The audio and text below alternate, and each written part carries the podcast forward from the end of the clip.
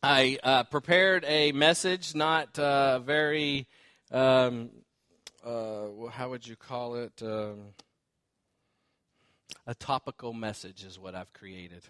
Okay, uh, and, and and when I did, I was I was just always think about Christians as we say we're Christ-like. And uh, one of the things when I was thinking about this and, and how I wanted to go, um, I have a question for you. When you think of kindness, when you think of kindness, what comes to mind? I mean, is it saying hello to the homeless guy walking down the street? Or maybe just casting a smile out at someone? Or maybe if someone's on the side of the road when you leave church today and they're changing their tire, you stop and help them change their tire. Or maybe, here's the classic one, helping uh, little old men like Daryl across the street. You know, but whatever, he knows I love him. Um, whatever you think about this word kindness, whatever you think about it, it's most likely includes a, a warm, fuzzy feeling inside. You know, whenever, when, when when you're kind, others, they'll experience that. They'll experience that warmth, whether they realize it or not. And here's what I think is really cool. Here's what I think is really cool. When they are experiencing it, or when we're experiencing that little warm, fuzzy feeling, whether you know it or not, you're experiencing a character of God. And so what's so cool about that is, you know, true kindness is supernatural. Supernatural is true kindness. In Galatians chapter five, let's look at it. It says the, the Spirit is produced. He says, but the Spirit of the, I'm sorry, but the fruit of the Spirit is love, joy, peace, patience, kindness, goodness, and faithfulness. It's a supernaturally generous orientation of our heart. It's um, toward, this is toward other people. And, you know, I think maybe Paul was saying uh, when he wrote to the church, maybe they were, um, I kind of get the implication here that they haven't yet turned to him when, when I read this. Uh, and, and maybe they're still his enemy. You know, and Scripture tells us that if you're not with God, you're uh, against him. And so it's pretty cut and dry right there. Uh When, when, when Paul laid out his case for the church in Corinth, in Second Corinthians, uh, we find that he was trying to let them know, I'm a true apostle. I am changed. Remember when he was Saul, he was putting people in jail. I mean, they even have, you know, they say possibly killed people, you know. Uh, we know that Stephen was stoned, but we know that he was after Christians because they were wrong about what they thought about who God was. And he was putting them in prison. He was putting them in jail. And he was having to explain to his partners, his friends, his disciples that, hey, I'm different. I've changed. And he had to. He he, he went into detail. If you read uh, the first thirteen verses of chapter, I'm sorry, of Second Corinthians chapter six. I don't have it. Maybe you can look at that later. But he was explaining in detail all the trials and all the situations uh, that he had endured for the sake of the gospel. The inner spiritual life God granted him despite this suffering, and the God produced the spiritual fruit in his life. I mean, think about it. Surprisingly, kindness made his list of spiritual fruit.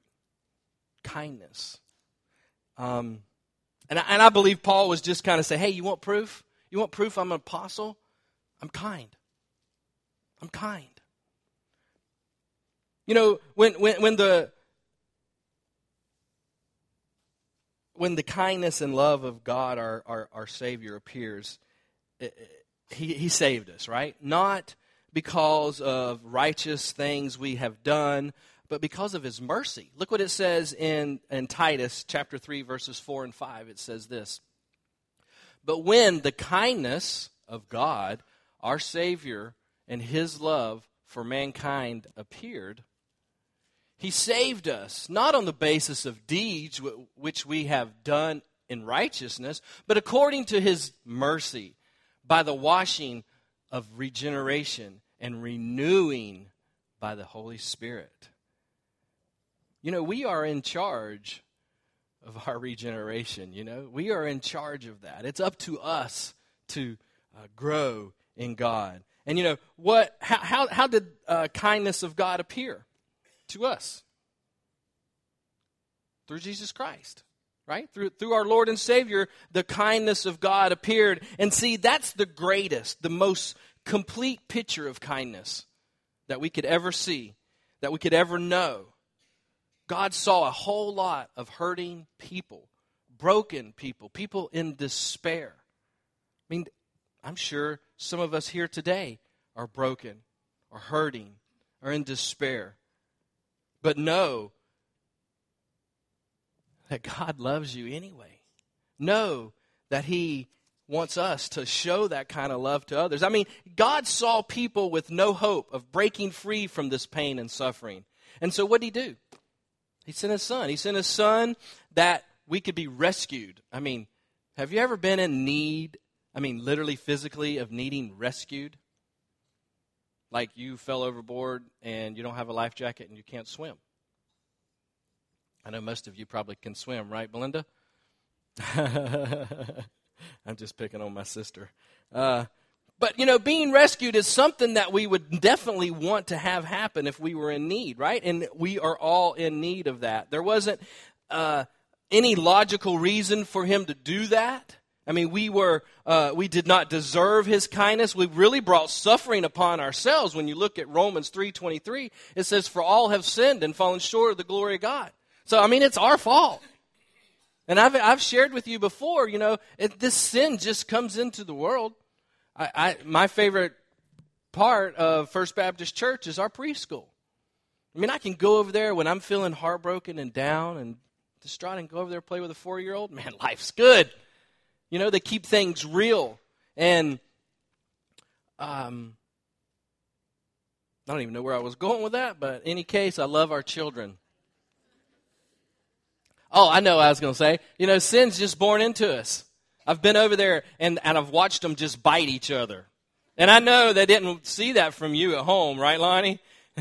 I mean, maybe they saw some of you doing it, but, you know, they didn't probably learn this at home. It's just natural. Uh, you have what I want, and I want it, and so I'm going to take it, or I'm going to bite you to get it. We're born into sin, and we need rescued. Amen? Right. Thankfully, God didn't treat us the way we deserve to be treated.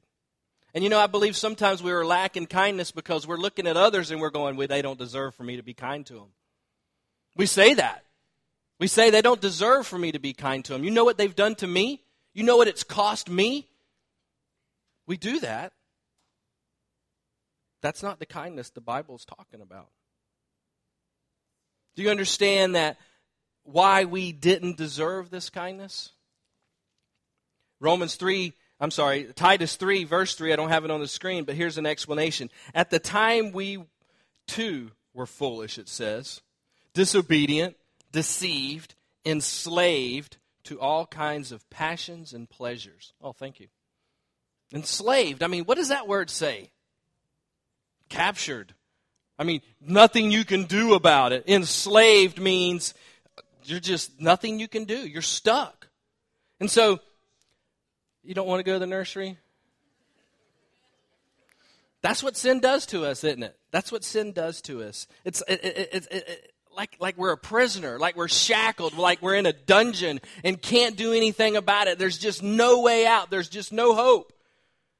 Our disobedience, our desire to do things our own way rather than God's way, that's what stood between us and, his, and the freedom.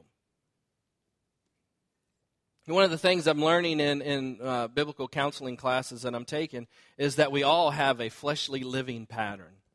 And what that what they're saying is, as in counseling, that every time anything and everything that we do that is not dependent or leaning on God, it's a selfly living pattern. You're trying to do life without Him. And and, and that's what uh, one of the things that we, we try to help people understand. And I know that it's a struggle for all of us. You know, we're deceived by the things of the world. You know, the world says that you're happy because you have nice clothes. The world says that you're happy because you got few cars in the driveway. The world says that you're happy when you have the American dream, all that you can have and all that you can endure. popularity. You know, this is what the world says brings happiness and what the world says. But it's deceiving. You know, we're kind of captive to the lust of our flesh if you think about it. But when we accept the truth, when we accept the truth, the truth, the true life that comes only through Jesus Christ, what happens? The chains that are bounding, that are keeping us captive, that have us enslaved are what? They're broken. And we're no longer uh, chained or bound. We have been set free. And, you know, we have to live that way, folks. You know, uh, I, I I believe truly that it's up to us to, to wake up each morning and go, I'm new today. I'm, I, I I know yesterday I jacked everything up, but today, because of Christ, I'm new. And I'm going to identify myself with that newness, and I'm going to be kind to those around me, to all those around me. You know, this is what's funny. God knew what we needed even before we ever asked for it. That's what kindness is, the ability to recognize what others need above yourself. That's what kindness is. Take steps to meet those others' needs. Kindness to others. So it's kind of underrated, the word kindness, if you think about it. Uh, um, we we equate it with being nice or pleasant, or, you know, th- though it's mainly about maybe smiling or getting along with someone, not ruffling their feathers. We know that's how they are. Don't ruffle their feathers. And unfortunately, that's one of the things when I find out, I'm really ready to ruffle their feathers. Um, that's a struggle of mine, I know. But but it seems a little mundane virtue if you if you think about it. Um, but the Bible represents a very different and compelling portrait of kindness. It's inter- interesting. You know the story of Ruth, right? The, the the book of the Bible that's right after Judges. Okay, it's four chapters. This is your homework. Read the book of Ruth when you go home, because it displays it displays such kindness through uh, people's lives. You know, think about it. Ruth and her mother-in-law Naomi, they were experiencing some pretty rough times. Both their husbands had died, um, the, which spelled struggle, since Uh, there there were few work options for women in their day. In, in that day and time, whenever uh, a woman became a widow, unless her husband that passed away had a brother that could take her into the family, she was just pretty much poverty-stricken immediately. Immediately, she had struggle. And uh, on, on top of that, they were they had moved back to Naomi's hometown. You know, why you might not think that's not a bad deal. Uh, it, it was more than a decade since Naomi had lived there. And I'm sure the people were probably wondering, well, why did she leave? Where did she go? I mean, she and her husband had moved away from their family and friends to live in Moab. Okay, the Dead Sea. They have the Dead Sea. This is north. Okay, this is north. That's north. But anyway, this is north. Okay, the Dead Sea. On the left is, on the east side is uh, Jerusalem, Bethlehem, the Promised Land. And on the right side is Moab. Not the Promised Land. These people over there were losers.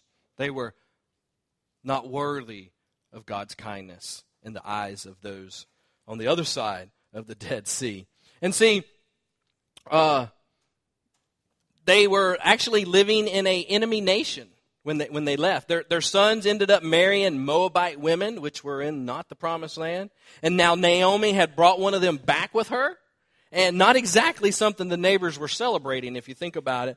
Um, things must have seemed pretty desperate for these women.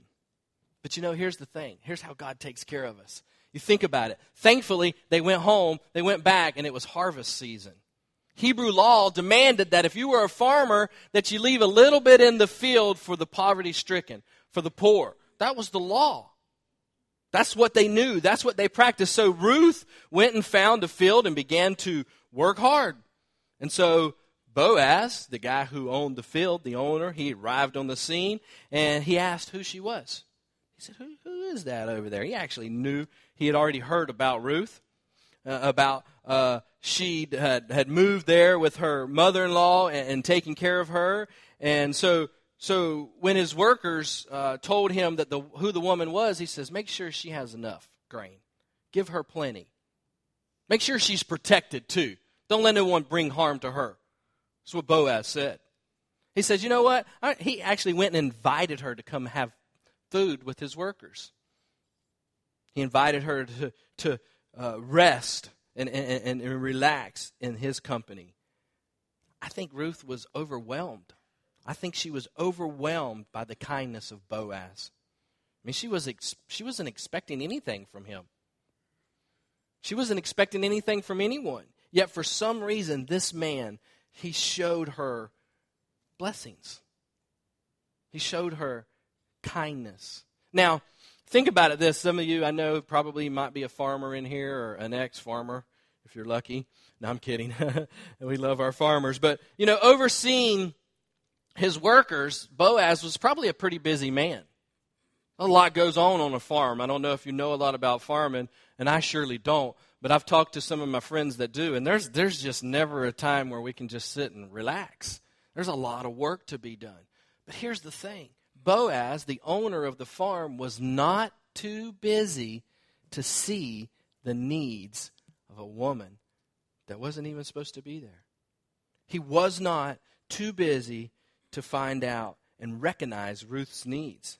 And here's the, here's the thing that makes me th- struggle, is how often do we fail to show others kindness simply because we're too busy to notice them? Simply because we're too busy. I mean, why are we so in a hurry all the time? It's just the way of America, it seems. You can go to Guatemala or go to a third world country and literally time slows down. It's amazing how fast we go through life and, and, and we miss so many opportunities. And so here's the challenge. I have three challenges for you uh, this morning uh, if you want to write these down. Ruth and Naomi's needs were mainly physical. Their needs, they needed food. That's what they needed. They needed food. So this is the challenge. Spend this week looking for what are some other needs people have.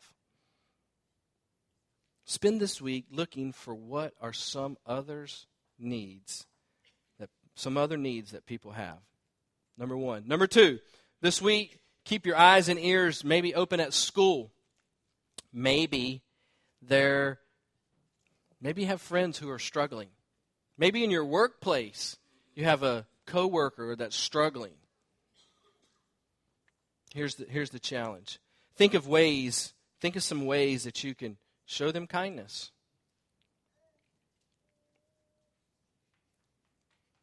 Ask God to make you more sensitive to the needs of others. That's His challenge, isn't it?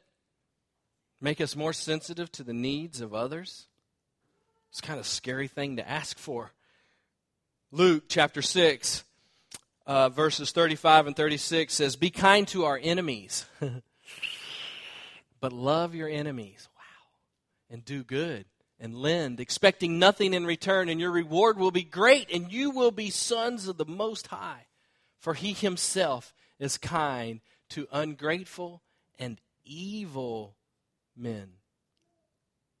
Be merciful, just as your Father was merciful. I mean, it's pretty plain to to to do nice. It's it's pretty painless to do nice things for people that we get along with, right? It's, there's no effort on our part. But when it comes to those who get on our nerves, or those who are just downright mean, showing kindness typically isn't our first response, isn't it? I mean, some of you, I don't want to be kind to. I'm kidding. But you understand what I'm saying. There are people that we come in contact with, probably on a daily basis, that we say they don't deserve kindness. I'm the judge. Careful. Be very careful.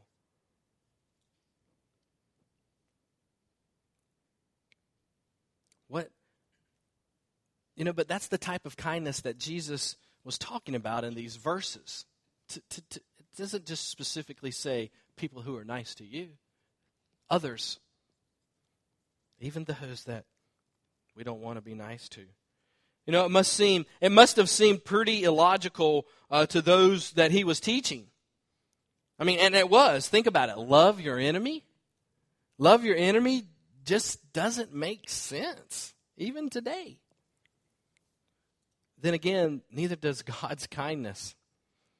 I mean, which was the point Jesus was trying to make. You know, through through the teaching, Jesus was also pointing out that true kindness is impossible unless God does some work in our hearts. This is this is key, folks. Unless God does some work in our hearts, it will probably seem impossible to do. But remember that the next time that you have to deal with someone you don't like. I ask that you remember that. You know, showing them kindness may seem completely unrealistic, but with God, what? All things are possible. All things are possible with God. And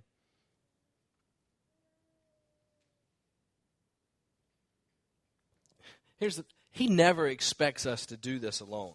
You know, God doesn't leave us abandoned to say, hey, you got it. Go be kind. Even to that guy that's not kind to you. That change is going to is going to what show you how to do it. Show some kindness. Now, I don't know about you, and I, I shared this in the first service, but when I go and I hear other people preach, when I hear other people speak, no matter who they are, whenever I hear Scripture read by someone else, I like to close my eyes.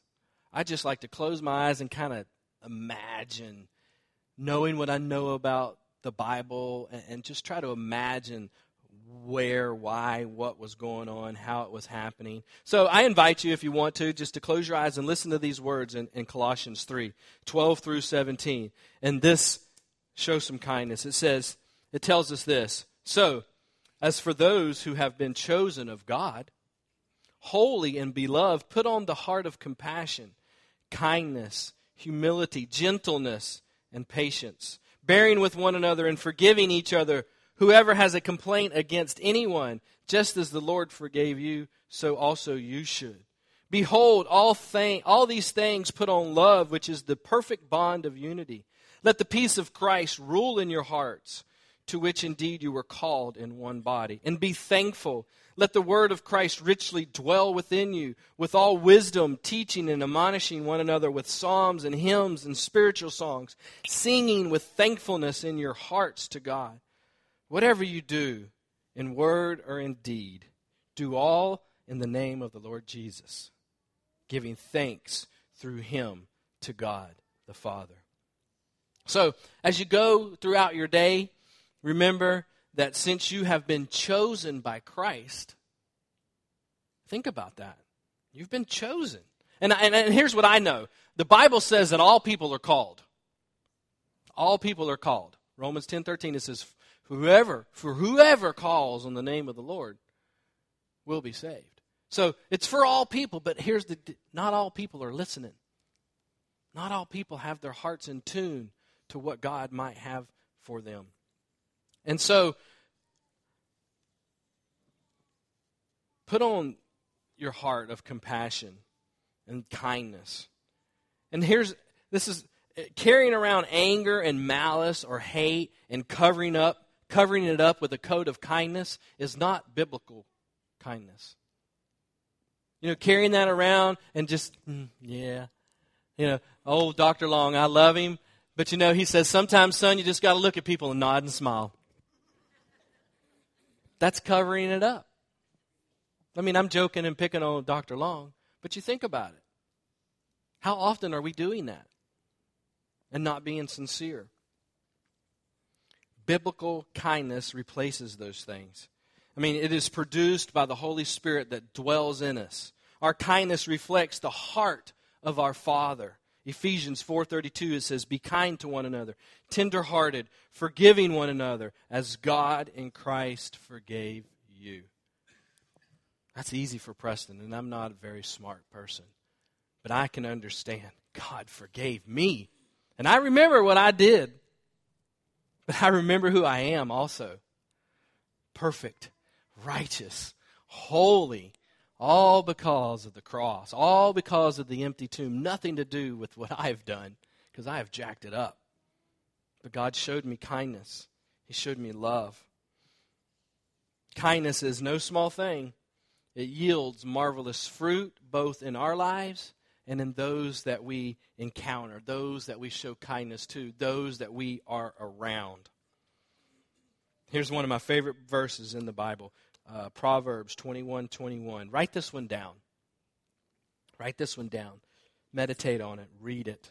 It says, whoever pursues righteousness and kindness will find life, righteousness, and honor.